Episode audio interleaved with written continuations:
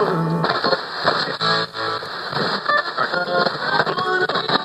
seems to be some kind of disturbance. I'm gonna go check it out. We request that everybody stays calm at the current moment. Who are you people? I want a coffee! You, you, you, you are now tuned in. Five, four, three, two, one. Where love and life come together. Come together. From the Spacebird Media Studios, it's Roxanne and Ace Unlimited. Welcome to Unlimited with your friends, Roxanne and Ace, servants of our Lord Jesus Christ, bestest of bestest of buddies.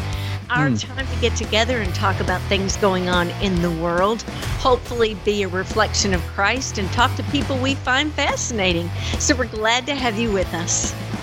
Yep, of course, brought to you by My Brother's Cup and Birmingham Mortgage Group. Let me be the first to say Happy Mother's Day. Thank you so much. Now, I know you and your mommy, who, by the way, is the most adorable thing. When I met her, I was like, this is not Ace's mother. Your mother looks forty. How does she yep. do that? Well, I mean, she she loves that you see her that way, because I don't think she sees herself that way. But uh, yeah, she's, you know, she's she's, you know, she came from the sixties, right? So she's vibrant and, you know, sassy and, you know, passes through, you know, and lets the Lord keep her going. And uh, we're looking forward to uh, Saturday, because we're going to tomorrow morning, I'm going to take her for brunch and finally get some time in, because I've been busy with schedules and kids and whatnot. So I've barely seen her. So I was like, hey, let's do brunch. She's like, okay. So uh, we'll get dressed up and, and go hang out tomorrow. So looking forward to that. And of course I got, you know, my big thing with Tawny is not only take the kids shopping, but then also to make sure she gets that big honking nap on Sunday. Because really, if truth be told, that's really what she wants is, you know, good plate of food and, you know, nice long nap. So kind of takes care of it. But I know in the midst of all the Mother's Day preparation this week, the big talk is King Charles. We officially have him on the throne now. You know, I had to watch all of that. You know, you couldn't really watch it live because it required you to get up in the middle of the night. But I watched all the replay, all of it. And the crown is spectacular. And it goes back to the sixteen hundreds. It'll be the only time he wears it. And yeah. it it's just brilliant. The pomp, the circumstance, to see the kings and queens, how many monarchies there are from all over the world. And the Queen of Spain, she's so pretty. You have to take your jaw and put it back. I mean, whoa, she had this mauve-y pink and this gorgeous hat. And, of course, the hats. Katy Perry's hat. Of course, she got to go to the coronation because she and Lionel Richie were performing. But you couldn't see behind Katy. If you were seated behind Katy Perry, you were upset. Right? It, it's like either the Kentucky Derby or Sunday Mass, or, you know, like on Easter, you know, it's like when everyone wears their new Easter outfits. And then well, I feel for, as, I'm so sorry. No, as much as I love the pomp, I was enjoying watching Prince Louis get in trouble. Like he was dancing, being a typical little boy. Like he does not care that he is in the royal family. He is the average boy that we all, I mean, we've all had that moment, right? You know, when you, you know, step out of line and mom gives you that look, you know, and you see that on Kate's face several times through this. It's like, ooh, I know that face. But then it becomes a thing. Like you're watching him, like his little dance moves and all the things that are going on. It's like, oh, this child, what is he going to be when he grows up? And now with social media, these clips will haunt him the rest of his life. Well, he was adorable. He left at one point, which nobody expected. But when it came time to ride the carriage, he was right there. And for those who love to watch the Royals, the carriages all had meaning. And one of them looked like Cinderella. It was just, you know, just so perfect. And I felt for Harry. Here's Harry's by himself. Meghan stayed with their two kids here. There's strife with his brother. And word is they never did speak, which is really pretty sad. I mean, I don't know how the reporters know that they never actually spoke, but that is right. The word throughout the U K is that it just didn't happen. And Harry's book said he actually got into a physical alter- altercation with his brother at one point over his wife. And so they've got that, and people were hoping they could patch it up a little bit. And, and you know, when you see family strife on that level, I guess it gives us all hope for all the crazy stuff that goes on in our families. I don't know about you, but mine has some crazy. Oh, sure. The fun and dysfunctional. Absolutely. Yeah. So, you know, it doesn't matter whether you're a royal or, you know, you live in a van down by the river. Everybody has, you know, everyone in between's got something going on. So you're a Robert De Niro fan, and I am too. I know this huh? about you. At the Oscar winner, I think he's one of the best actors of all time. And they were interviewing him and talking about his six kids. And he said, mm-hmm. no, I just gave birth. I have a seventh. And the reporter was caught very off guard, and he didn't want to say anything else about it. He did say, I gave birth, which I think is pretty funny. And he is seventy-nine and a brand new daddy once again. And I wanted yeah. to see what you thought of that. Well, I mean, Tawny and I joke all the time because, I mean, we can't because, you know, I've had things done. But in that, I joke with her all the time. I was like, because we are the biggest suckers of all like the baby TikToks and stuff. You know, if like a baby's laughing or doing something ridiculous or has a Cheeto stuck to their face or whatever, like that's, we're in it, right?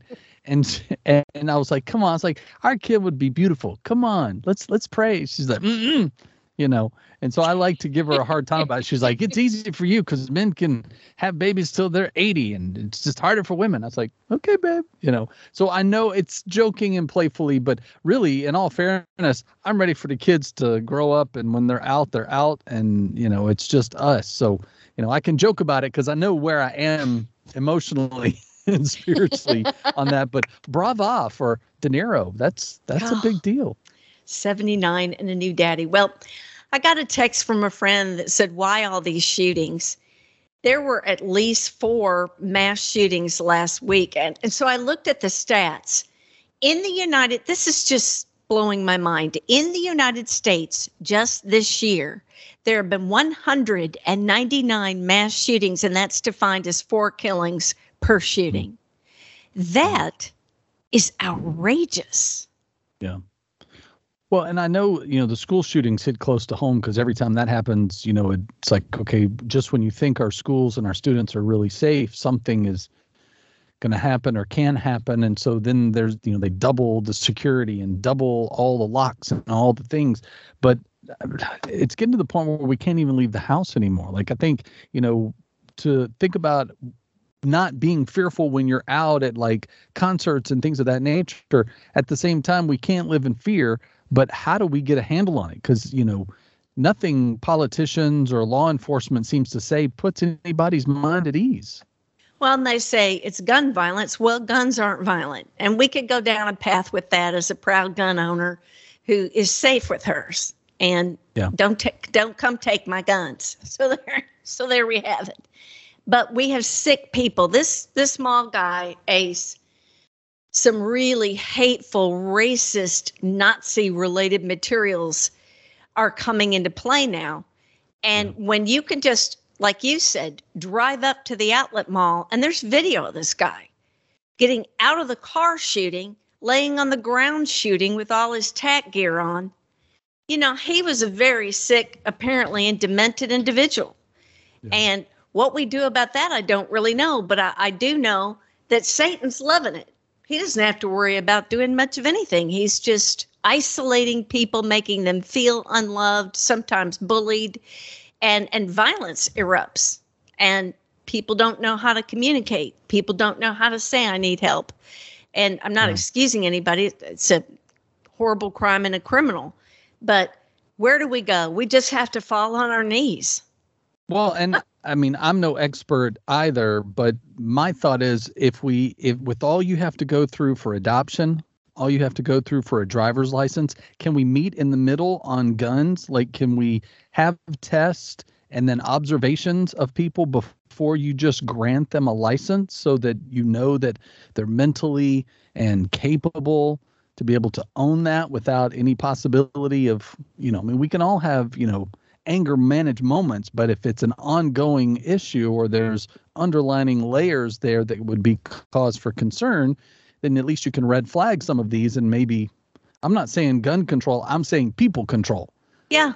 those who are violent, who have a history of violence, who have a history of mental illness. A family member of mine got a firearm and never should have had one. Okay, a history of mental illness. So we've got a long way to go to deal with these things. I want to talk about the Lord for a moment. If God is for us, who can be against us? You know, we get scared of all these things going on in the world. And we feel like, wow, you know, we feel like a lot of times the world and everybody in it is against us. But in Romans eight, I love the whole chapter of Romans. Do you want to be soothed? Do you want to be changed? Do you want to be radically loved? Just read Romans eight, the whole thing. It's not long, and it will soothe you. And, and it talks about fear. Do not allow anybody to tell you something negative has happened in your life because God is mad at you. It's his punishment. You know, there was a couple that actually went to a church and they had lost their baby due to some complications. And one of the ministers there told them there must be sin in their life. Wow. Well, I mean, there's sin in all of our lives, but that God caused still choose- the problems with the baby. As if they aren't grieving enough, as if they don't have problem enough. And we we don't have all the answers, but we can be assured that negative circumstances, they aren't God standing up there going, oh, you were thinking that, so I'm just going to, you know, like Bruce Almighty, just rain terrible pain down on you because it's what you deserve. Mm-hmm. That's not the God that we serve. He's not up there, mm-hmm. you know, with a checkpoint. Oh, you thought this thought, so I hope this terrible thing happens to you. Yeah. Well, and I, I mean, we talked a little bit about this last week. You know, God is not mad at you, but that's the thing is that depending upon the upbringing that you came either in the church or out of the church because you thought he was so mad at you that you couldn't even walk in without becoming a pillar of salt. But that's the thing is we really have nothing to fear. He he has all the grace, all the compassion.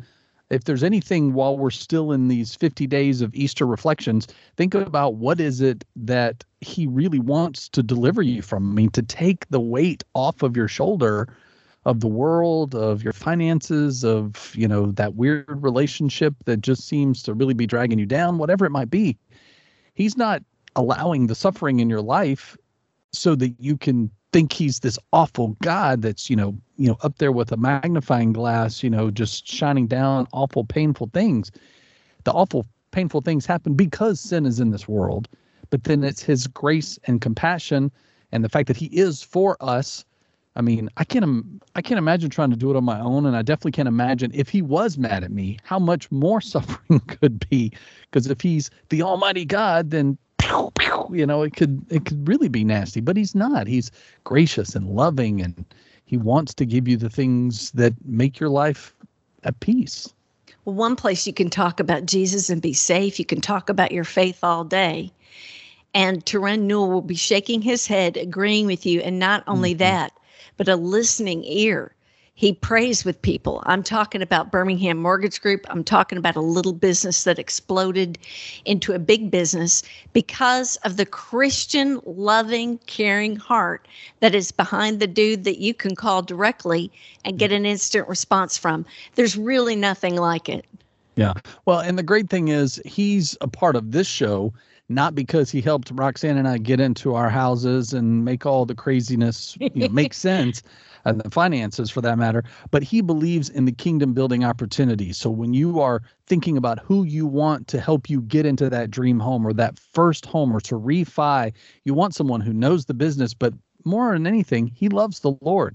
And that's why we love having him as a part of Unlimited each and every week for that reason. It is his heart. It is his team. Everyone on staff ready to help serve you. So if you need to make that appointment, quick and easy, beham mortgage dot com, or you can call them at two oh five, two five nine, one six five six. That's two oh five, two five nine, one six five six. Tell Taren and the team at Birmingham Mortgage Group you heard about them on Roxanne and Ace Unlimited.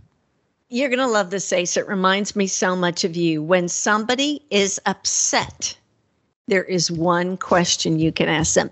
This solves so many issues. Mm-hmm. It has to get out there. Here it is. Do you want to be helped, heard, or hugged? Mind-blowing great.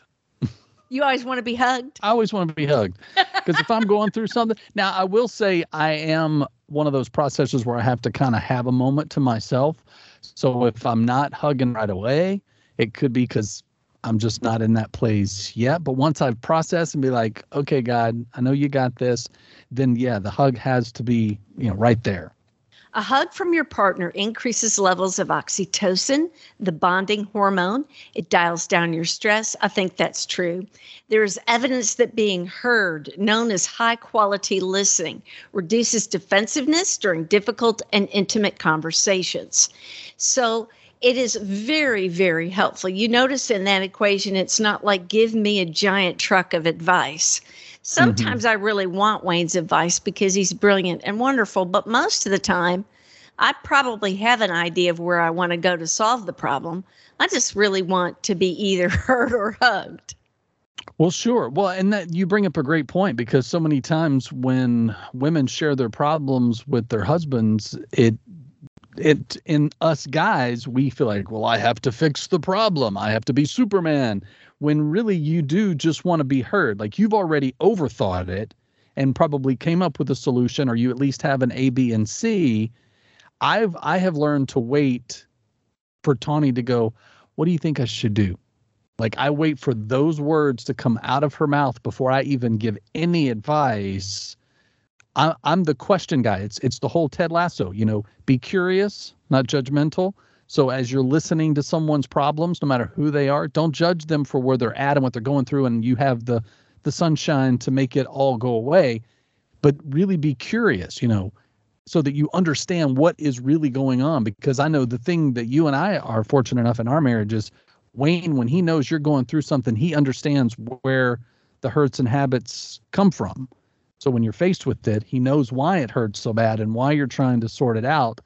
But again, not for the purpose of fixing it. So not to not to kill the, the fun for the men who like to be the fixers and the rescuers, but you might find yourself in less of the battle if you just allow yourself to be the ears rather than the mouth.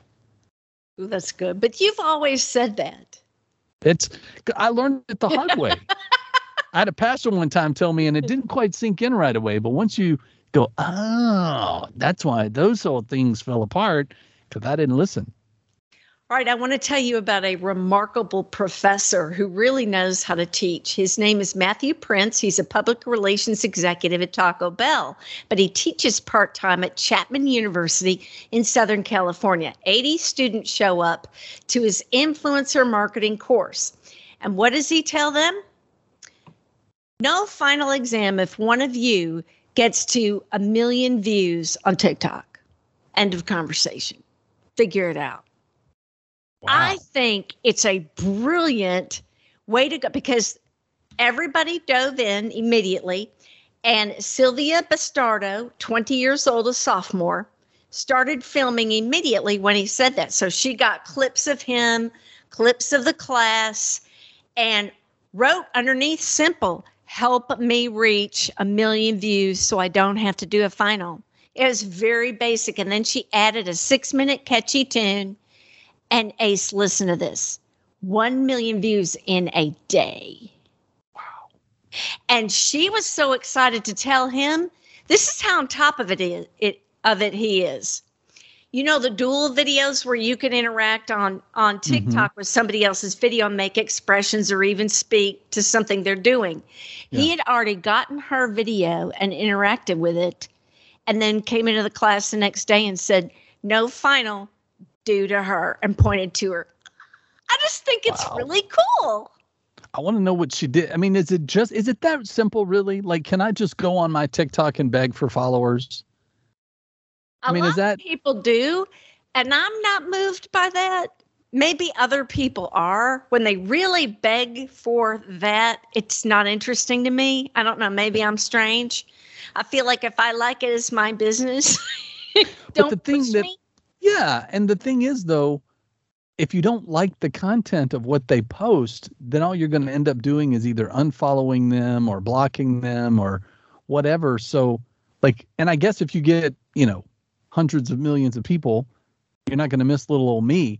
But again, I'm I'm very specific about my thread.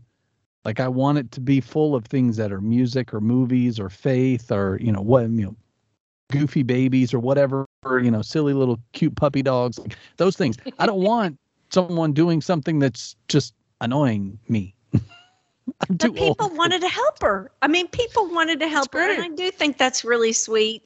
I just think it's a really cool assignment because, and he said he did it to let these students know the mm-hmm. sky's the limit. If you yeah. believe you can do it, you're halfway there. And so I think it's really cool. One thing we can certainly agree on en masse is the popularity of the flavor and the smells and the delight that is the Roxanne blend of coffee at my brothers cup dot com. Mm-hmm. You just brew it, and it's it's a cup of happiness. And on top of it, you know, you're serving the Lord. It's like donating and getting something great. Isn't that fabby? And then when someone gets it a gift, they're like, oh, this is such a special gift. I love coffee. I love Jesus. It all goes mm-hmm. together.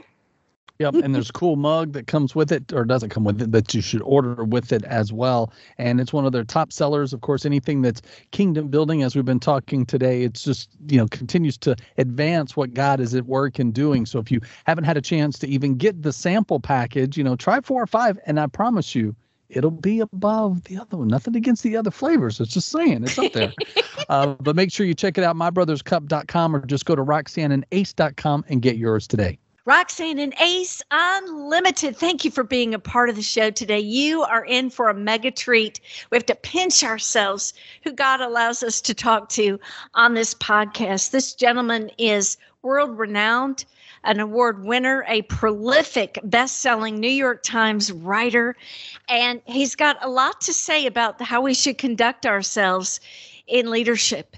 And I really love the name of the software company, Solomon Software. Isn't that great? You know, it's God-centered when that is the case with, with numerous employees. He is here to talk about his new book, Built to Beat Chaos. Don't we all feel chaos in the world right now? Yeah, Biblical wisdom for leading yourself and others. We welcome to the program Gary Harpst. It well, is so good you. to see you. It's great to be here, Roxanne. Thank you, Ace. I've uh, uh, listened to a few of your episodes, and I love the way you guys have fun.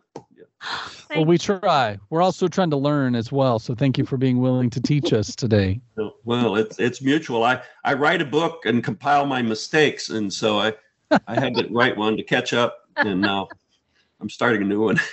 Well, and that's a great way to think about it, because I think a lot of times, especially in leadership, is there's this persona that we can't show our weaknesses or our failures. So start there. What, as a leader, no matter where, what level of management you may be in, how do you play to those moments of either failure or weakness? Well, you know, let me tell a story that I think highlights this. I, I made the mistake in uh, my first company. I'm kind of a stubborn person. I'm, I, my father grew up in the Depression, and he always told me never to quit. You know, mm. never, ever, ever quit. And we had a project in our in our software business, uh, Solomon Software, that uh, wasn't gone very well, and I just wouldn't quit. And the more we invested in it, the more I felt like I couldn't quit. And um, it almost bankrupted the company. And I remember praying hard one February. I said, God, we need sales to go up to pay for this project. It's it's going to be a disaster. And um, God answered my prayer, but sales went down twenty percent. Mm. And what happened was I was forced to admit that the project was failing, and I had to quit. And unfortunately, it led to the layoff of, of a lot of friends. We, we had one hundred eighty employees at the time, and um, we had to cut our staff almost in half. And to your question about failure, it is, if I had thought I was responsible for those people's lives, I couldn't have stood stand it. I couldn't wouldn't have been able to bear up on that layoff. But my partners and I prayed through it, and we said, you know, it's God who called us into this business. It's God who's taking care of these people. And it's almost the opposite of what you're you're saying, that once you let go and let God, he takes the success and he takes the failures. Mm-hmm. You, you see the distinction? Yeah. And um, I think it's really easy when things are going well to kind of turn the focus on yourself. But when things are going poorly, uh, that's when I need God the most. And that that lesson really set me free. I, I hated it, and I, I wanted to be a better leader after that. But I, I was not crushed by this defeat because I gave it to God. Uh, you see what I mean? And, yeah. and so um, mistakes, I don't know, that's how we learn. And um, it seems like the mistakes are where we have have to trust God the most. This gap between what I know how to do and what God wants me to do, the bigger it is, the more I have to flee to him. And uh, I'm not comfortable. I, li- I like it when I know how to do everything and I have all the resources right? I need. Um, but that doesn't seem to be where he keeps me. Well, in your book, you talk about the goal of building caring organizations that strive for excellence. And you can think of the model as a trellis and a vine. Mm. Do explain what you mean by that. Well, it, it, it, I find it really fascinating. Science, God reveals himself through creation. And he reveals himself through his word and through his son, Jesus Christ, and his Holy Spirit. And in creation, all the things that we build, like houses, are made up of atoms that all fit together with um, the relationship between an atom and a, a new, and, a, and an electron flying around. And there's laws of physics that allow that building to hold together. But when it comes to people, churches, nations, marriages, what holds us together is not the laws of physics. What holds us together is love. Mm-hmm. And it's ironic that um, in the very book, the very beginning in Genesis, it says that God created us to have dominion, to rule over all this stuff he created. But he also said in the very next sentence, you need to multiply and increase to do it. And the it's the multiply and increase problem that forces us to understand that we can only do that with love because the laws of physics don't help us. Laws of physics help us build houses and rocket ships and hospitals, but the laws of physics don't get us to work together. And so that caring thing that you're talking about, there's eight hundred thousand words in the Bible, in the English version. And Jesus says, I think in twenty-two, he sums them all up by saying uh, the whole eight hundred thousand words is summed up by love the Lord your God with all your heart, soul, mind, and strength, and love your neighbor as yourself. And he's telling us in there that the es- the essence of creation and humans being fulfilled is rooted in our ability to love each other. So true. Well, and I think, too, for a lot of companies, you know, they look at the success of other businesses, either whether it be like them or there's a model that, you know, it's like, yeah, we want to strive to be like them. And then what they don't realize is they don't have the underlining layers of leadership or infrastructure to make that happen. So then they end up going belly up, or they have to lay people off because they took big chunks that they weren't ready for. Yeah, yeah, you're right. You're right. It seems really the institutions of men, whether they're businesses or governments or even major church denominations, they deteriorate over time. Mm-hmm. And um, unless the Holy Spirit renews our relationship with with God and with each other, the human management techniques don't work. One thing you talk about in the book is biblical principles give any employee, whether, and this is key, whether they are a believer or a non-believer, the kind of environment that they can thrive in. Mm-hmm. And I just think that's lacking today. I just mm-hmm. think we we don't have a biblical principles. Let's make money, and we're driven by sales figures and the tent. When you talk about chaos, you know, banks are collapsing, interest rates are up, inflation's outrageous, and we were paying six dollars for eggs. And I think people are just stressed out. Mm-hmm. And I don't believe God, Gary, intended for us to live like that. No, he didn't. He didn't. It, it, it, it is a form of chaos, isn't it? The way uh, people yes. are interacting with each other. Uh, there, there's a, a move in the marketplace right now to create um, what's called a, oh, a really kind of a, a, a service to care for employees. And you hire you hire somebody to um, talk to your employees and listen to them and help them. And it's growing like crazy. And, um, you know, it's it, it makes me smile because the God said this thousands of years ago. You know, he told us from the very beginning, that's the key. And yet we we have to rediscover it over and over. It is it sometimes it's sad. I will say this, though. I've been talking to a lot of Christian businessmen lately, and I'm amazed at how much renewal and revival there is going on in the business community, realizing they have to step up and change the way they're doing business. There's a lot of good things happening. Yeah. How, in your opinion, and what you've seen success or failure-wise, how do we, as the industries of everything is changing, how do we create entry-level positions without smoth- smothering out our veteran employees? Do you mean um, that they displace the? Yeah, so so pulling out those that have, you know, helped you build a legacy within your company oh. in twenty-five, thirty, forty years with a company, but then also people who are like, how do I get into your industry? How do I get into your company? And like that, there seems to be jobs freeing up because of, you know, you're, you're letting your legacy employees go, but then there are no entry levels on certain companies to be able to get people into things that they're passionate or gifted or even trained in.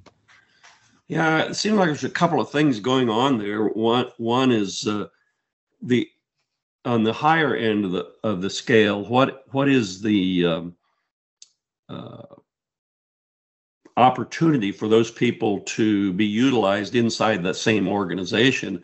And if, if their growth doesn't isn't sustained and, and they're not a healthy growth, then there's not a place for those people. There's another thing also going on where, uh, you know, you you you like the fact that you have gotten rapid raises when you're young, but those rapid raises actually price you out of the marketplace yeah. as you grow older. And I, I'm not I'm not, I'm not excusing through kicking people to the curb, but I saw this as a leader myself, and um, you know, some of the best hires we ever had when I, we were one time we were growing so fast in the, the Solomon Software. That was a prior business, by the way. Solomon Software was a previous business to this one.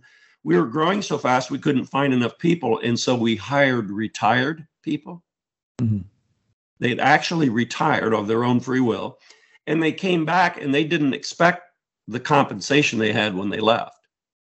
You understand what I yeah. mean? They they sure. were able, they were working for a different reason, and they were the most blessed gift to our environment because they were calm. They weren't chasing the dollar. They were loving mm-hmm. on people. And um, I know I'm not exactly answering your question, but um, I don't really have a pat answer for what you do when um, people at the top leave Uh, or, you know, are kind of displaced. We see in our marketplace the opposite, where people can't uh, find employees at the entry level. Mm-hmm. I, every business I go into says, I can't find anybody to help. Um, there's just not enough, enough workers to go around at the entry level. Yeah. What are a couple of the others? So we mentioned love needs to be first and foremost in the business place. I don't know how often we hear that. What mm-hmm. other biblical principles are super important as we serve the Lord in the business world? Well, the, the love one covers so much because eventually you have to, if love is a verb and it has to translate into actions. And so how does love manifest itself? And another way is being open and truthful to, with people. And, um, you know, human relationships, my dad, I grew up on a farm, and, and um, sometimes we had to repaint something or whatever. And he, he said, make sure you, you wire brush all the rust off of that metal before you paint it. You understand the imagery that you, mm-hmm. you got a rusty piece of metal and we want to repaint it, piece of machinery. And he said, if you don't do that, then it won't stick and, and it'll just bubble up and rust off. And human relationships are like that. If if we if we don't get down to the truth and, and have openness with each other, the relationships are really not based, they're not bare metal, they're not really connected. And it's mm-hmm. I think it's really hard work to be open and truthful. I mean, you think about a marriage relationship or or an employee relationship. And I'll, t- I'll tell you another story. I, when I was uh, C E O of Solomon Software, and we were growing really fast, and we had about four hundred fifty employees, and there was a um, my the person who managed uh, the service operation reported to me that they were actually terminating an employee for cause. And I asked what this was. Somebody that was maybe three layers below me. I didn't really know the individual. I asked, did we handle this right? Did we give him good input and treat him right? And she walked through what we did, and it it was right. It was good. But I contacted that individual. I didn't know him. And I said, um, I feel like I, I want to talk with you um, before you leave. And um, when he came in to see me, I said, do you trust me? That was my first question. I said, we don't know each other. So if I'm, I've got some things to share with you, but if you don't trust me and believe that I have your interest at heart, then I really, there's no point in sharing them. And he said, no, I, I do trust you. And so he allowed me to, to speak openly with him. And so he had to give me permission to do that. And then I shared with him, I went through case after case of what other people had told me about his behavior. And um, several people told me the same thing, so I knew it was true. And he broke down in tears. And And he said, nobody has ever told me this. Mm. And I said, well, that's not true. People have been telling you this, but you have not been able to receive it for whatever mm. reason. And um, he got up and he, and he, he thanked me. And um, he said, you know, this is really going to change my, my life. And I, I reflected on that conversation afterwards. And I thought, what was it that didn't enable him to receive the input he had been getting? And some of it could have been the way it was delivered. The people who delivered it could have been angry and shouting. But in my case, he knew I had nothing to gain because he was leaving the organization anyway. Right. So there was nothing for, for no reason for me to do this other than I was interested in him. And that really taught me a lot about the, what you're asking. Uh, you know, what does love mean to somebody? And sometimes it means sitting down and telling them the truth, but doing it in a way that they will listen to you, rather than doing it in a way that sends them scurrying away and turns into anger. Now, you don't always control that, but you can try to, yeah. to deliver it in a way they can hear you. That's a gift. When somebody mm-hmm. gives you some truth, it's a gift. The truth in love. Yeah, it's biblical. In love. I, the Ephesians, the Ephesians prescription. Yeah. And yeah. and and we need to, to give people that opportunity. We're in a hurry. It's like, oh, they're out of here. See yeah. you. Don't don't let the door hit you or whatever that terrible thing is. I know. When in, mm-hmm. when in fact, you know, there used to be uh, as I get older, I'm like, it used to be, but there used to be an exit interview. An, an interchange as to what went, because employees are expensive. A company invests in them. It's the time, it's the training, and turnover is incredibly costly. Oh, so if we can, but he wasn't obviously receptive to the change. But the, the message is, I think part of the message is we've got to communicate. And like what you're doing is sharing stories. That's the Jesus model. Wasn't he beautiful about sharing stories? So we could really understand. And back then it was a lot of agriculture. And so, you know, that was a way that a person could see what it is he was talking about. You know, using the oxen, you know, the yoke, my yoke. You know, mm-hmm. back then people understood, oh, that meant the Lord's going to be with me and go through this with me. Mm-hmm. So yeah, I okay. so appreciate you telling a story to give that example, because we've got to have love, and we've got to tell the truth in love. Mm-hmm. That's just those are really hard amazing. Lessons to come by. And uh, you know, when I when I did the layoff, had to do that layoff, I'll never forget walking into the room and looking these people in the eye and saying, "We can't. I made these mistakes, and we can't employ you because of that." And um, that changed the way I hired people. By the way, because. From from then on, when I hire somebody, I talk to them and I say, "What if? Let's let's talk about what happens if this, if I can't continue to employ you, Or what happens if you work here and you decide you get a better offer somewhere else? We now have that conversation on the way into hiring so that we can be, it's back to openness. And uh, and it, it's simply not realistic. You know, I hire you and I think you've got the skills to do the job and you do too, but one of us could be wrong, right? Mm-hmm. Yeah. We, right. we don't we don't always understand and we make mistakes. And uh, uh, an even bigger mistake is not to admit your mistake. Ooh, yeah. Mm-hmm. See, and so to keep somebody employed that can't really thrive, God created us to be winners.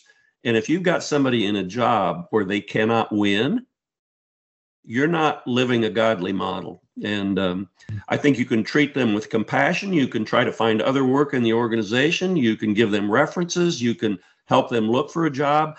But if the right answer is not to keep them in a job they can't do, that yeah. is never the right answer. So true. The book is called Built to Beat Chaos, and Gary Harpst has been our guest. How can people find you? What's the best way to contact you? Oh, the, our website is lead first dot A I. That you can find uh, our books and services there. And of course, Amazon. Everybody can buy a book at Amazon. Mm-hmm. Um, so that's good. That's great. Gary, thanks for your wisdoms, man. We appreciate it. And we look forward to having you back.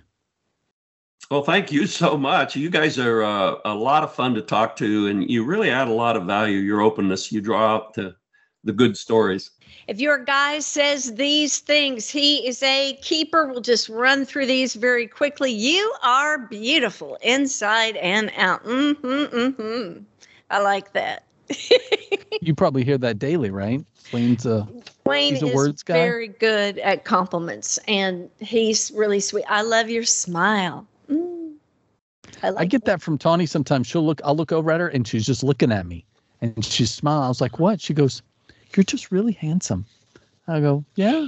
She'll go, she'll go, yeah, like, you know. And then apparently, get so get this. She sends me a video or a picture yesterday, apparently a photograph of me from one of the games that I emceed made it onto this video of some presentation for her company, talking about audible sensories and how we can be on sensory overload. So she's like, the irony that I'm sitting in a presentation of sensory overload and then a picture of you comes up to where my sensory overload is to the, it's like, you're welcome. Wow. It's like, can't get any more compliments than that. Wow. That's crazy. So what do you think? Being asked what I think, I like that a lot. Mm-hmm, mm-hmm. Uh, I support you. I'm sorry. You look hot. You know, kind of what Tawny did, said, mm, you're so handsome. You've yeah. got this. Everybody wants to hear you've got this, don't you think? Yeah. Well, and I think, t- too, because a lot of times we talk about in our house, you know, if it robs our joy or our peace, then it's too expensive. And so that comes from an understanding of that the things that Tawny knows that I'm, you know, that are deep in my passion. If something disrupts that, she understands why. And the same, you know, goes for me with her. So when those things are a little off kilter, it allows us to support one another with that. So whether we are just listening or we are offering advice when it's needed or just saying, I'm sorry, this is happening. You know, it's an inconvenience, but just let me know how I can help. And then that helps to bring you together through it rather than it being kind of a wedge between the two of you. Really good. Do you want new visitors to your church this month? Here are some things to keep in mind. There is a rising spiritual openness and an increasing receptivity to the person of Jesus right now in the world. Mm-hmm. That's really exciting. How do we reach them? Well, we can't debate that four hundred seventy-four million times Uh, Jesus was viewed on the Super Bowl, the He Gets Us campaign. Well, mm-hmm. you want to look, what did that result in? one hundred twenty-three thousand people requesting more information. And they didn't just say, oh, let's send you a track or a little bit of information. This mm-hmm. is brilliant. They were connected with vital churches, connected with churches. And it wasn't That's awesome. Just, well, we'll send you something. Here's what they did. A pastor contacted one of those one hundred twenty-three thousand people and said the following, I'm praying as you struggle with whatever it was they mentioned. Would you like to have a phone call? Would you like a text? Or would you like time together? Mm. It's, oh. I mean, after being a part of church plant groups for years, like you see church differently because you see it through the eyes of the first timer. You see it through the eyes of the church hurt families that have said, well, we know we need to go, but every time we've gone, we've, you know, something's been done to us or in our direction or, you know, whispers or whatnot. And the thing to remember is church is full of sinners. I mean, they're all just as jacked up, but that's the reason why we come together, is to understand that we're not alone. So connecting through the people and the relationships. And, you know, I, I know I'm, I'm of the mind, I sometimes let busy get in the way of some of the extracurriculars to help me have deeper relationships with people at my church. But the great thing is being in the praise and worship team, I feel like I connect with them on music and then whatever conversations come from our rehearsal time. And that's that's what that's how I always built a lot of my non-church friendships was was being in bands and whatnot. So that's in my sweet spot. But then when you don't feel connected, a lot of it is because of us. We're we're not extending, you know, the the groups are there. The people are asking you to come. But if you're saying no or yeah, let's let's try to find time to get together. And then six months goes by and you never did anything. Well, how much of that is on you? Well, that was mentioned as one of the keys, that you should respond to someone who's making a spiritual inquiry of you at a church or you as mm-hmm. a person within twenty-four hours. And when I was on staff at Church of the Highlands, that was a requirement. Yeah. And I thought that was really powerful because people, sometimes they don't even expect to get an answer, especially if they're being negative. Sure. They don't sure. expect to get a gentle response. They don't expect to get a response at all. And when you quickly respond to people's needs, it honors them. And I, I've tried to adapt that in my personal life because the standards of being on staff, the things that were required that were so excellent. Like I was three pennies off on, on some spreadsheet. Yeah. And it was marked in red. And you can get all worked up about it, or you can say, look, this church is a great steward of every penny given to it. Mm-hmm. And out of that is excellence. Sure. Well, and if you are in that place where you're looking for a church, but you have kind of the separation of whatever reasons and excuses you may be making, let me say this. Give whatever churches you choose, like pick the four or five that you're most interested in that you've Googled and maybe have five stars or a friend goes there or whatever. Go at least three weeks in a row so you feel like you got a good sample of, you know, the pie that they serve.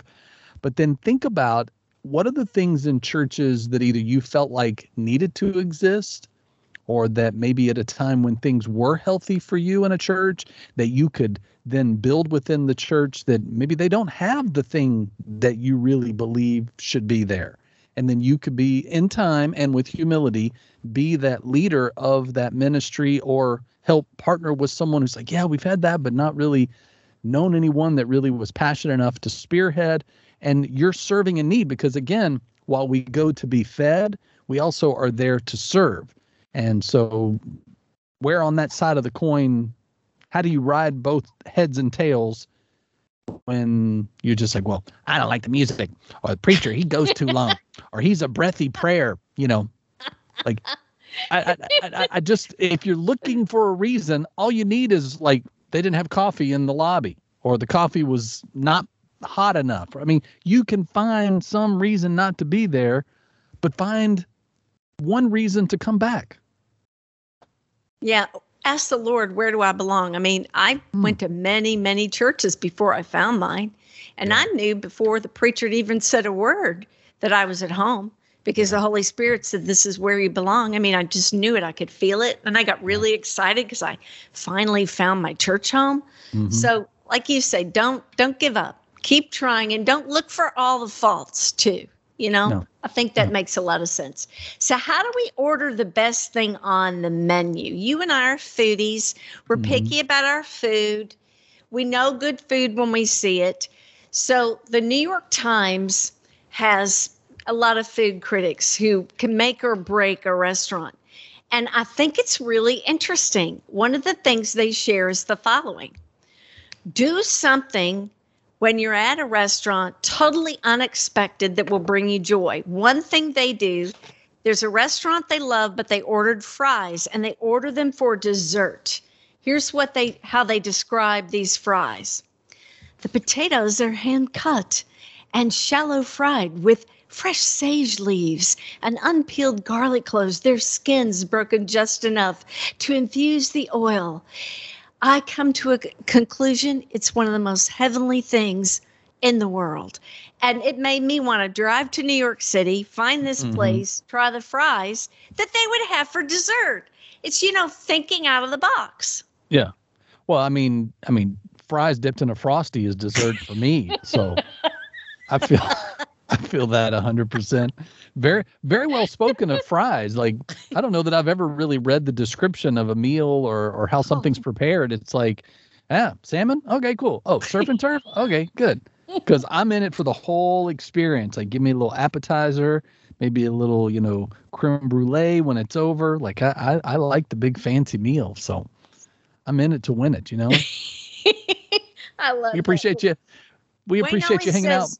What is the thing everybody always orders? What is the most popular thing on the menu? And we really have been successful with that, because mm-hmm. I'm going to eat half of what he orders. So might yeah, as well yeah. like it. Do you do that? Do you? Because Tawny and I do that. She's like, hey, I'm going to get the chicken. You get the salmon. And then I want to bite. Like, it's like I don't want to commit to the whole entree. But so there's.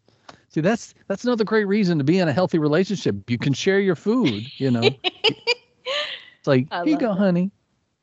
Thanks for hanging out this week again. Uh, happy Mother's Day to you, Roxanne, Thank and all the moms listening. Hopefully you get uh, the big naps that you deserve and your kids to gush over you with some kind of crayon written card or, you know, something that they found of what was left in the store this weekend. But uh, make sure you subscribe, follow, and like us where we are, roxanne and ace dot com, to tell you more, and share the episodes that you like. Tell people about the show. Help us get the word out so that they can also be a part of the family. Again, thanks to My Brother's Cup and Birmingham Mortgage Group for being a part of the show. And have a great weekend. Roxanne, I love you. Adios, I love you too. You've been listening to Roxanne and Ace Unlimited.